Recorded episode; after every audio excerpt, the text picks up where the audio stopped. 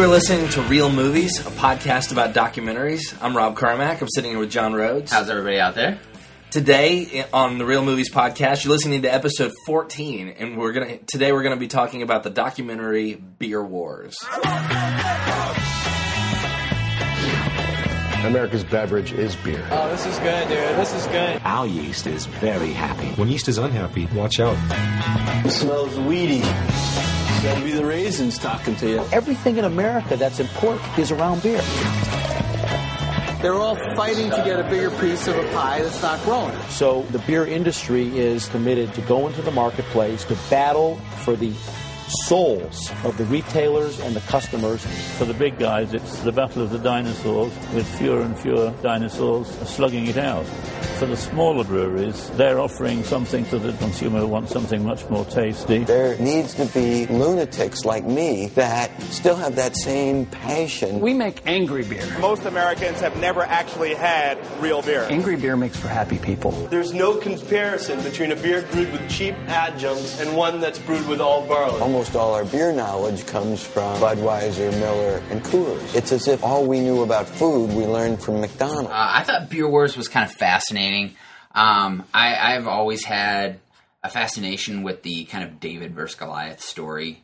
Um, This is definitely that. Yeah, the little man versus the big man kind of thing. And this is a wonderful movie that kind of gives you insight into the beer industry. And if you're not a fan of beer, if you don't like beer, if you are under the age of 21, then this podcast is going to not be that interesting to you. I don't know if that's true though, because okay. because really, I I, th- I think, and, and we'll, we'll get into this in a second, but I th- this movie reaches into a larger issue. Like at face value, it's about beer, but if you peel back the layers, it's about something that really is a part of every industry, And- Right. And, we- but and we will Okay. get into that. So go ahead. Uh, all right, yeah. I mean, it's it's about it's about how do you start up a company? How do you make it? How do you get how do you get a small unknown product to the market? And um, this is a really, really, I think, cool documentary for those people who do like beer because you get to see, you know, is what you drink the product of this multinational corporation? Um, is what you drink a superior product or an inferior product? Is um, are you just drinking something because you saw it on TV and you saw it in a funny commercial that made you laugh that had animals and some dude getting kicked in the junk? Like, what is it that what is it that draws you to the beers that you drink? And um, it it's run by or the it's directed, excuse me, by um, Annette Baron, and she used to work for Mike's Hard Lemonade, and she knows the ins and outs of the beer world, and so she kind of takes you through some of these craft breweries or some of these um, smaller micro brews and their struggle to get their product out to the people. So, what um, when you watched this movie, um, what was the thing that I guess struck you first? Like, what what kind of drew you into this movie first? I, well, that's that's an interesting question because a lot of things drew me into this movie, and really, initially, I did not expect to enjoy this movie as much as I did because at, at face value, I thought I'm about to watch an hour and a half long movie about beer, you know, and Yeah. and that's just and, and I'm I'm interested in in the craft of like things like beer making and wine making and just the the, the things that that go into all that. But I wondered, I, I was really curious. Am, am I going to just tune right out on this? And the most interesting thing to me about this documentary is that it hooked me really, really early because what it did, and uh, Annette Baron does a really good job, and, and it. She, she tries really hard to make it fun and interesting. I, Yeah. like, like almost too hard. Like like there's the cartoon of her like narrating, like, "Hey, I'm cartoon Annette Baron, and I'm going to walk you through the story of beer." And so it's. It, and I it's- will say though that the the cartoonist did a good job in not putting near as much makeup on the cartoon version as her real self. Oh, Sorry. and, and that's and that's true. And you know what? The cartoon stuff. I mean, I'll make fun of it because it's a little bit hokey, but it worked. Yeah. and it, it did a good job of setting up the documentary. And so, really, the thing that grabbed me was I was interested right out of the gate, just in the whole concept. Because again, like we said a second ago, it, it became very clear very early that this is not simply a movie about beer. This is a movie about the difference between big box, large corporation, and small, like basically, it's, it's a difference between big business and small business. Yes. and and so and I'm somebody. I grew up in a small town. I um my my fa- my family owns a small business. My uh, wife's family owns a small business, and so I'm very interested in this in this dynamic specifically because and and really there's another documentary that uh, of of the few documentaries that I've seen. There's one called. Um, Walmart, the high cost of low prices. Right. And I've seen that one, and this kind of reminded me of that documentary in that it shows you what a large corporation, what what kind of damage a large corporation can do, not only to small corporations but to communities that surround Yes. small corporations. And so, to to me, the thing that grabbed me is it really it really makes you root for the guy who's trying to start something new in his garage, and that's I'm I'm always compelled by that story. I I love an underdog story. Yeah. and so that this became that so quickly that that grabbed me right out of the gate. What about you? Um, I, I think I agree. I thought, well, I'm I'm fascinated with beer in general, and I'm fascinated with learning about new kinds and and seeing what else is out there. And quite frankly, I, I'm not, I don't hit up the bar scene, but um, so I'm left to go to the grocery store or go to the you know convenience store or even a liquor store to kind of find new beers.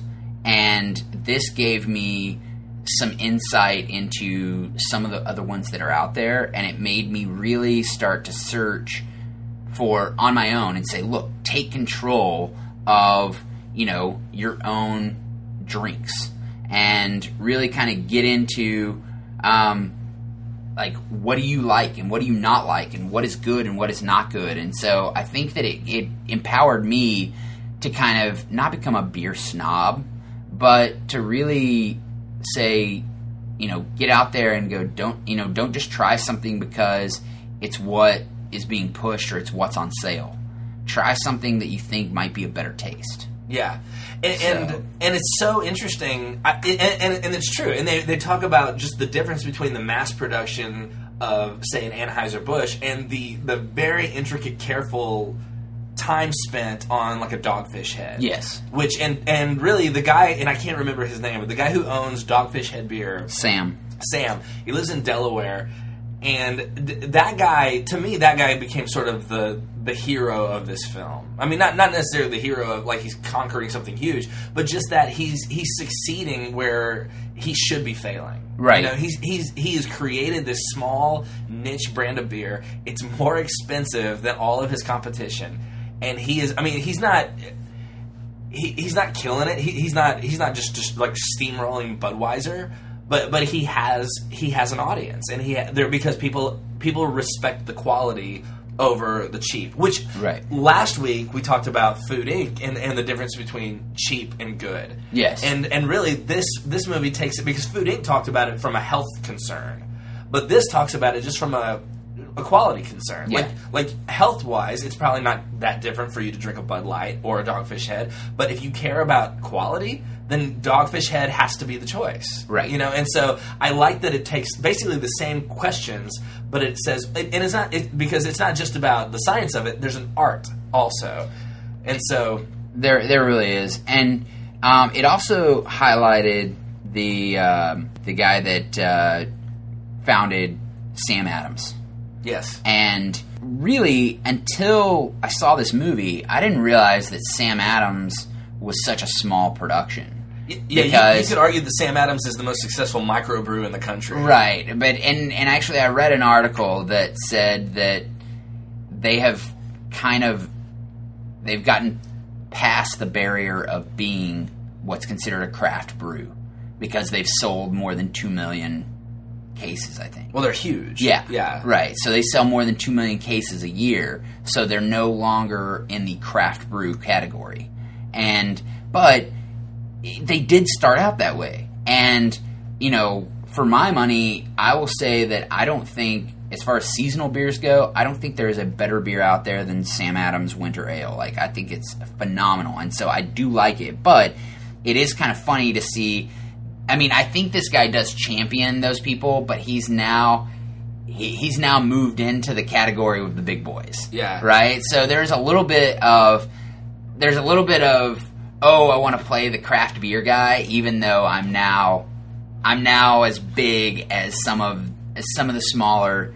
You know, he he's probably like the fifth or sixth biggest brewer in in the U.S. He's the- he's the littlest giant. Yes, he's the littlest giant now, and um, and granted, I mean, he's not.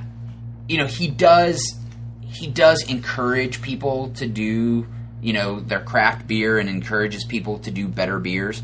Um, but yeah, I think that he's got to be careful because the people that he really like got to buy his product because of the people that he got to buy his product because of what he was can now be the same people that turn on him because he is what they he's become what they didn't want him to be. He he's the equivalent of a band that you really liked in high school, and they get big and they get signed to a label, and now all of a sudden they're a sellout. Yes.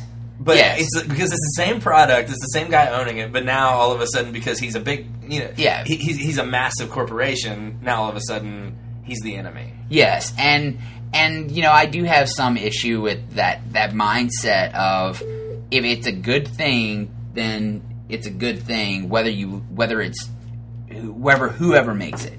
I don't know. I I really do like um I like the the different spin that they put on it, but yeah, I mean, I see Sam Adams commercials all the time. I can go into any convenience store, I can go into any um I can go into any grocery store and pick up a six pack of Sam Adams. Sure. So and, and you've never seen, uh, by comparison, Right. you've, you've never seen a commercial uh, for like Rahr and Sons. No, yeah. or Dogfish Head. Right. And Rahr and Sons, I kept thinking maybe they'll mention Rahr and Sons here because it's such a. But, I mean, obviously they can yeah, go around the country and yeah, they didn't get to any. They didn't get to any of the Texas stuff. Or Shiner, like- yeah, I, I was actually thinking Shiner would be the biggest possibility because Shiner probably sells probably pretty close to Sam Adams.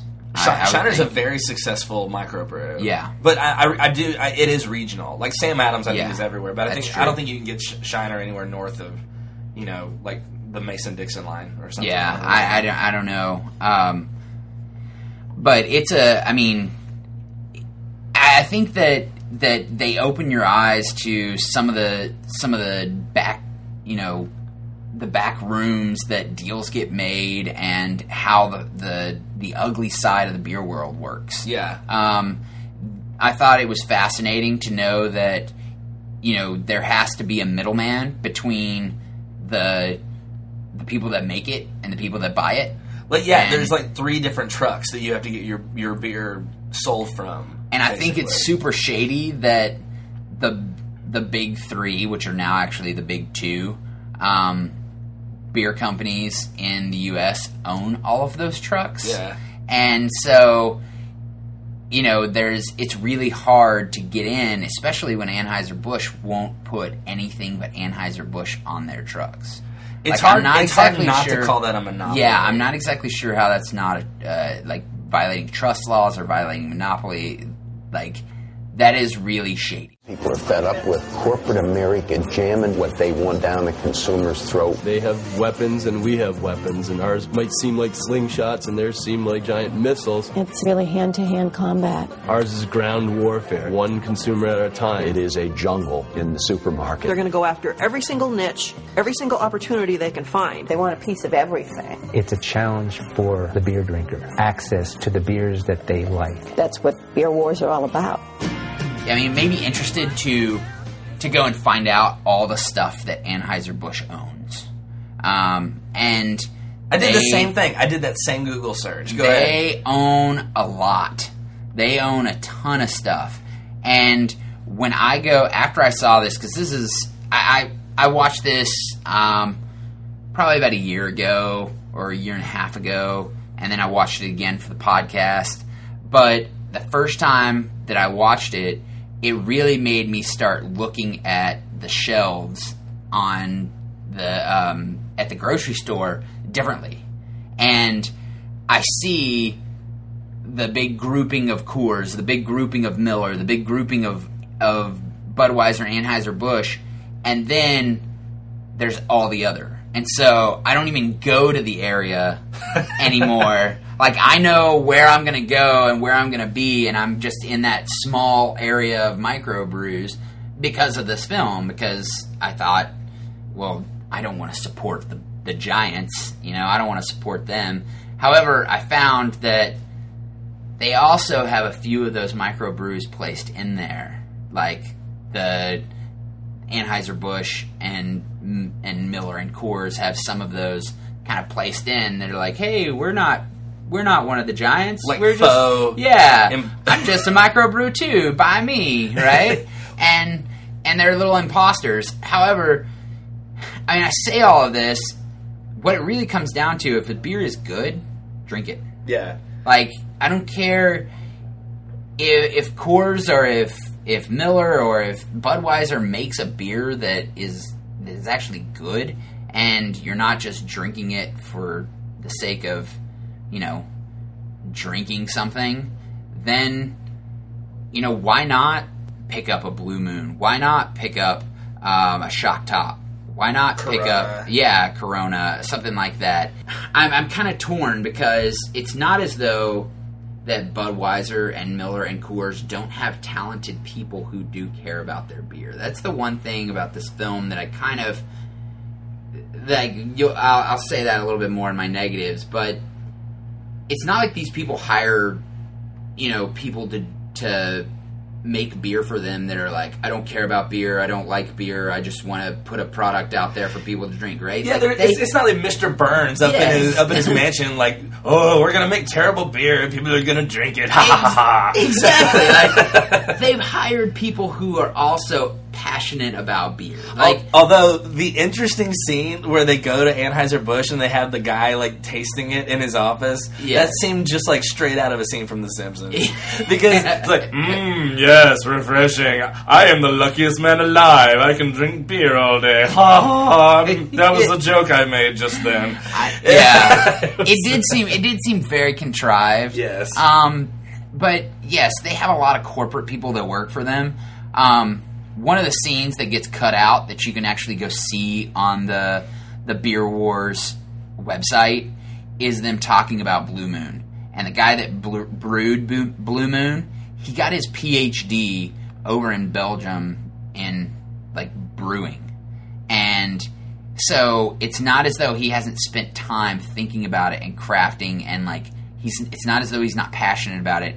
He also he also brews this blue moon in a way that he uses oats. And he's like not many people do that and it takes a lot of it takes a lot of different kind of care to brew with oats than it does to brew with um, you know wheat and hop and and these other things.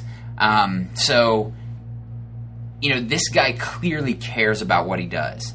And he has made a product. Now, they have realized that, Coors has realized that if they slap Blue Moon brought to you by Coors, that people are going to be like, oh, that's crap. So they don't really.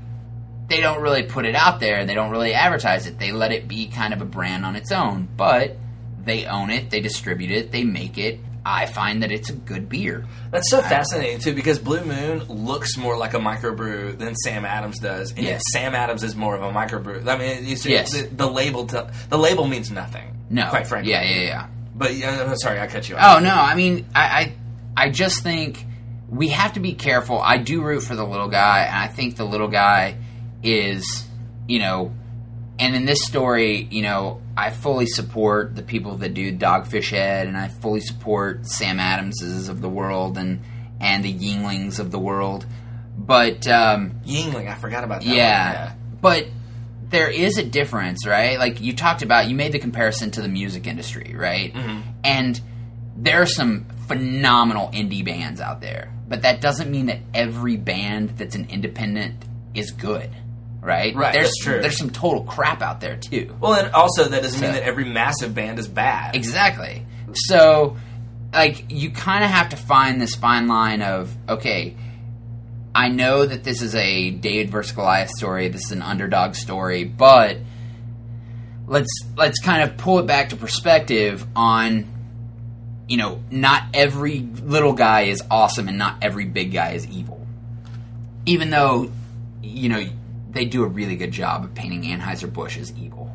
Yeah, they do, And, and yeah, and especially when they start talking about how they start like buying up and steamrolling all Yeah. these other, like microbrews, and well, and specifically one of my favorite scenes in the movie is when um, Annette, how do you pronounce her name? I think it's Annette. Annette, uh, because okay, I don't know. When the director Yes. goes to this little town in, in Central California, and she's like, "Where is this brewery that I keep hearing so much about?" And they're like, "Well, that sounds like a microbrew, but Anheuser Busch is just right over the hill." Yeah.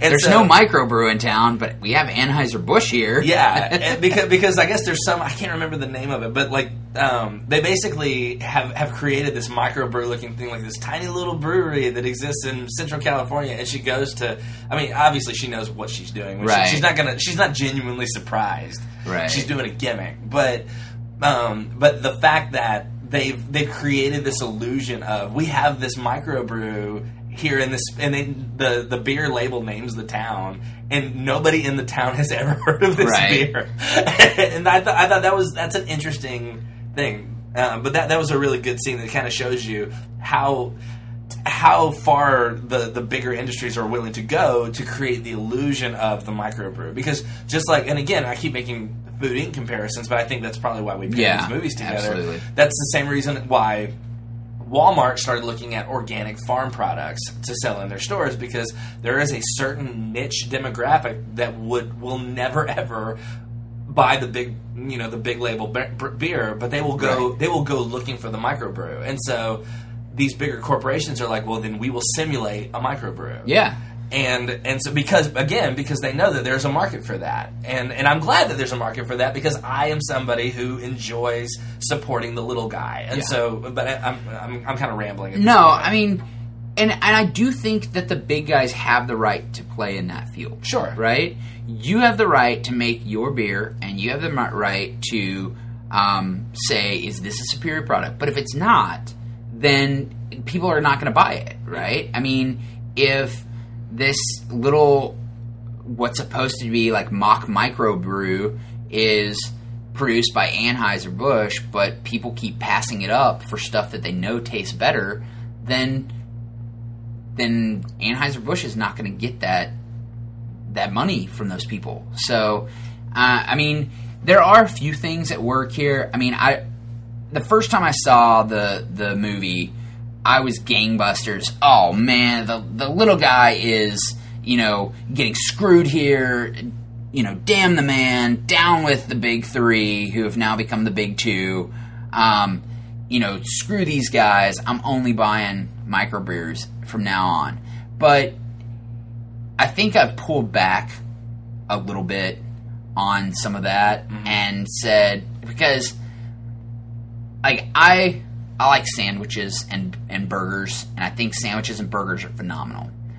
But and the best sandwich I've ever had is an elk and foie gras slider from Tim Love. He's a celebrity chef in Fort Worth um, at the Lonesome Dove. It is seven dollars per slider. There was more crafting, better quality. There was there was more thought put into that sandwich than put into the sandwich at Subway or Which Wich or any other easy fast food place. Mm-hmm.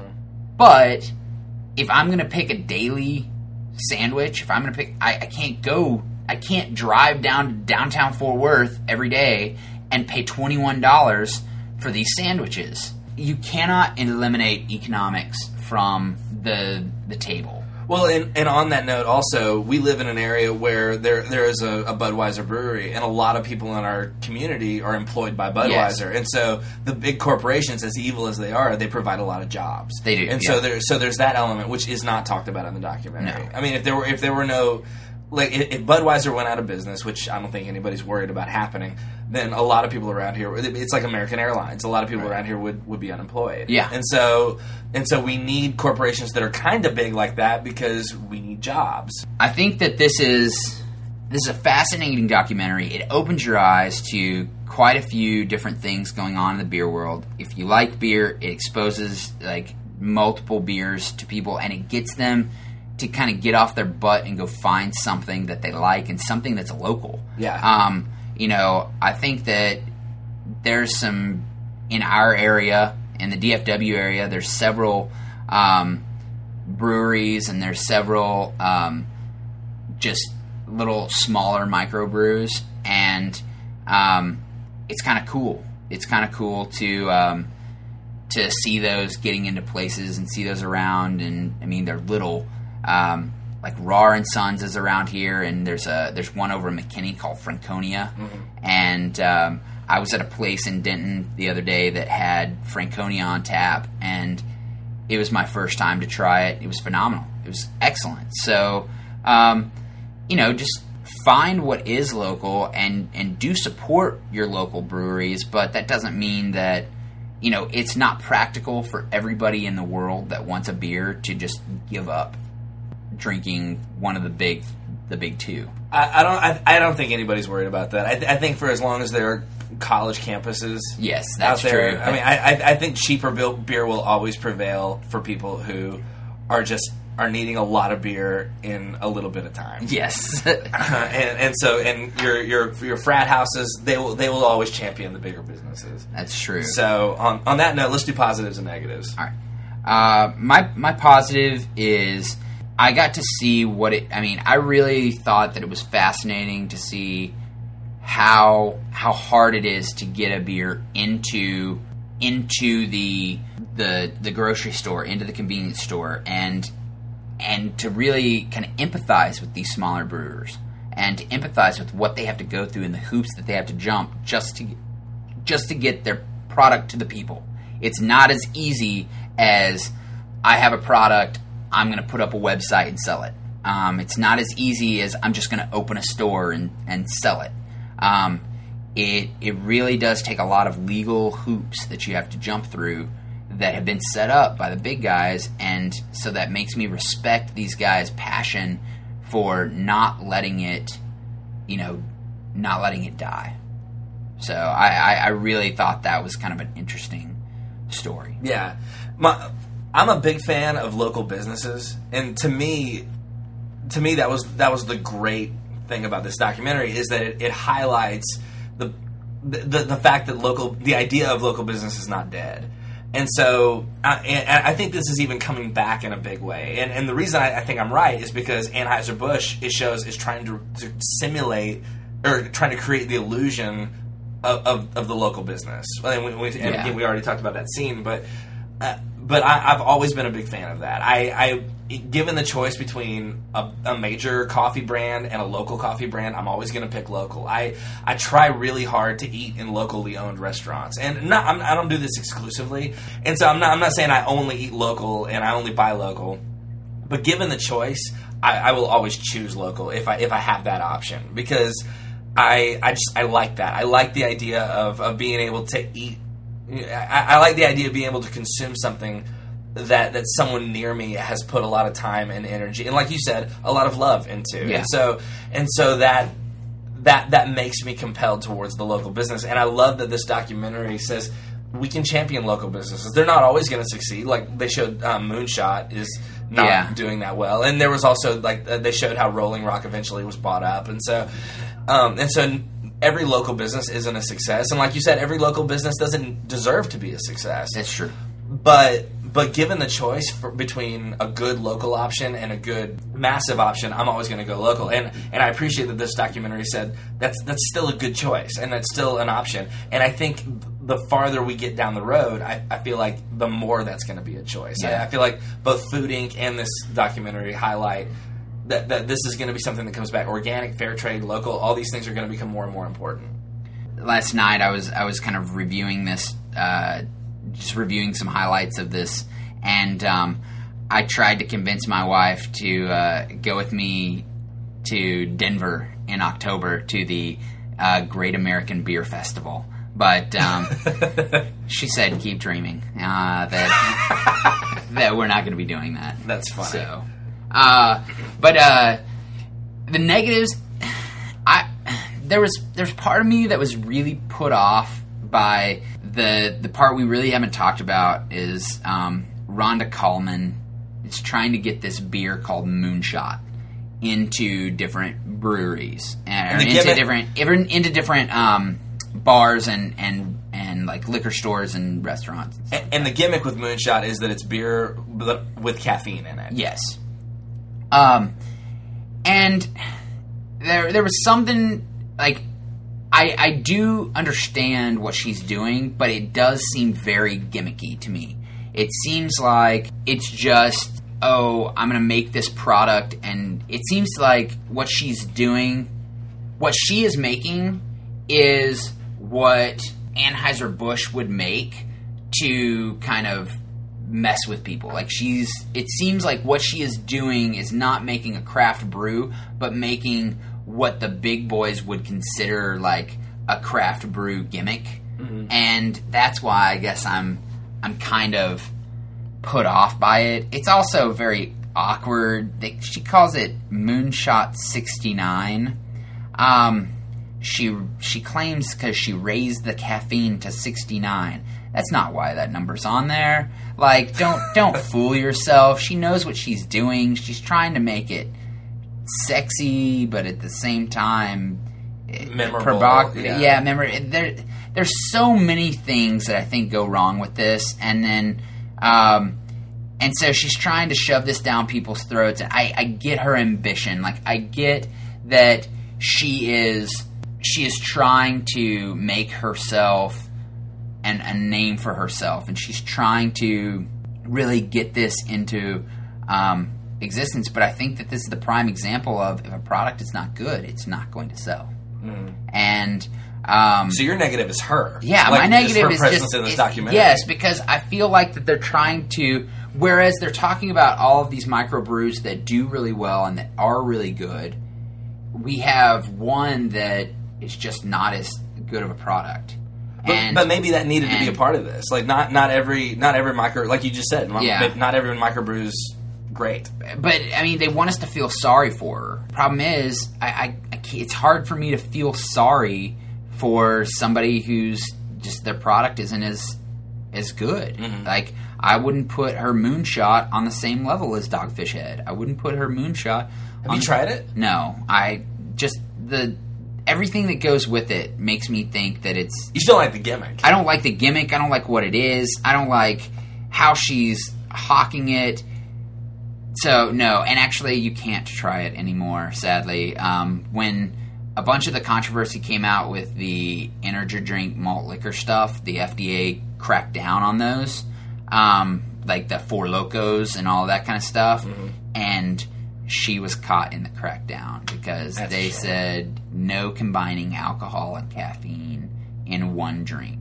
Which like is, because that was her whole business model. Yeah. So that's pretty much it. so she got kind of she got caught up in I don't know that her beer was the same thing as Four Loko, right? Like I think there was a lot more energy drink and a lot more really weird stuff and she kind of she was pairing it to something else. Uh, I mean, but it kind of fell in the category and that category got wiped out by the FDA.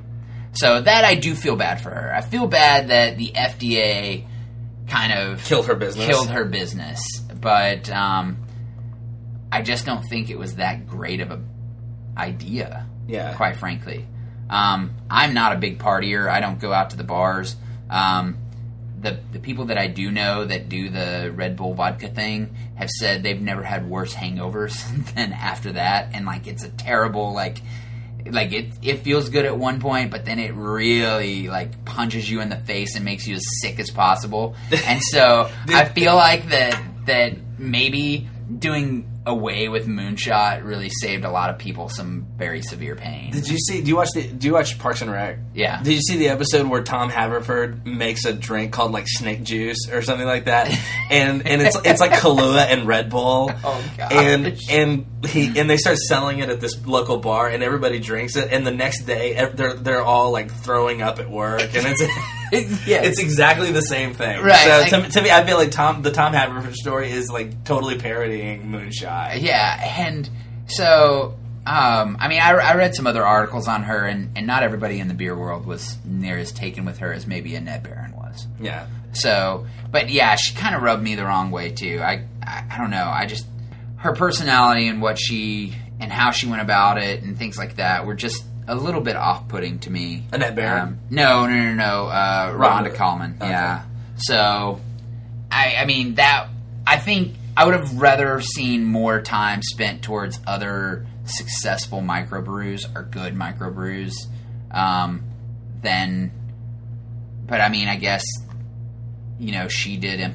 She did exonify the struggle to get it from where she's making it to the consumer. Sure. I mean, she she fed that need, but other than that, she was a little bit annoying. Yeah. I I'm having a hard time coming up with any negatives other than it was just so blatantly skewed. Although I, I don't even know that I care. Even as I'm watching it, I thought this is really really skewed against big business, but. But just because it's skewed doesn't mean it's not necessarily right. You know what I mean? And Yeah, so, and, sure. and because I'm I, again, I, I'm a, I'm a huge supporter of local business, and you know, I think local breweries are an awesome, you know, an awesome thing in existence. So I, I was I was in support of the skew. I, I guess yeah, I, I guess I, I would have just liked to have heard more about other other brew, brewers that maybe are more successful but are still considered to be microbrews, like a Shiner, Yeah. or or something like that. So and that's that's a that's a really mild negative. I really liked this documentary. I, I had a lot of fun with it. So let's rate. I loved it. The very first time I watched it, I thought it was unbelievably fascinating. Each time I, I watch it again, I kind of, I kind of poke a little hole, and so um, my initial rating would probably have been a little bit higher, but um, I don't think it's quite as important of a film as Food Inc. because I don't think the the beer industry and the food industry are are different. Like you don't have to have beer; you have to eat. Um, your your health is you know the health risk affected with your beer and not necessarily with your food. Um, but I, I think I'm going to give it a seven. That's a good gonna rating. it a seven. I liked it. It was entertaining. It, it was entertaining and it was very informative to me. Yeah, I'm gonna give it an eight and a half because I mean, even though, like you said, it's not as important as Food Inc., I I appreciate the art side of it. Like Yeah. that, that there is an art to crafting these things, and local business people, when they're really good at what they do, they see what they do as an art, and I appreciate that it showed that specifically with Dogfish Head. So, um, so yeah, eight and a half is my rating. Very good. Well, next time we're going to talk about Man on Wire. Yeah. Which I'm I've always wanted to see. It's one of those that it's been on my list forever. I have not yet watched it. So next time we talk, I will have watched it. Very excited about that. All right. Well, we'll see you next week. See you next week.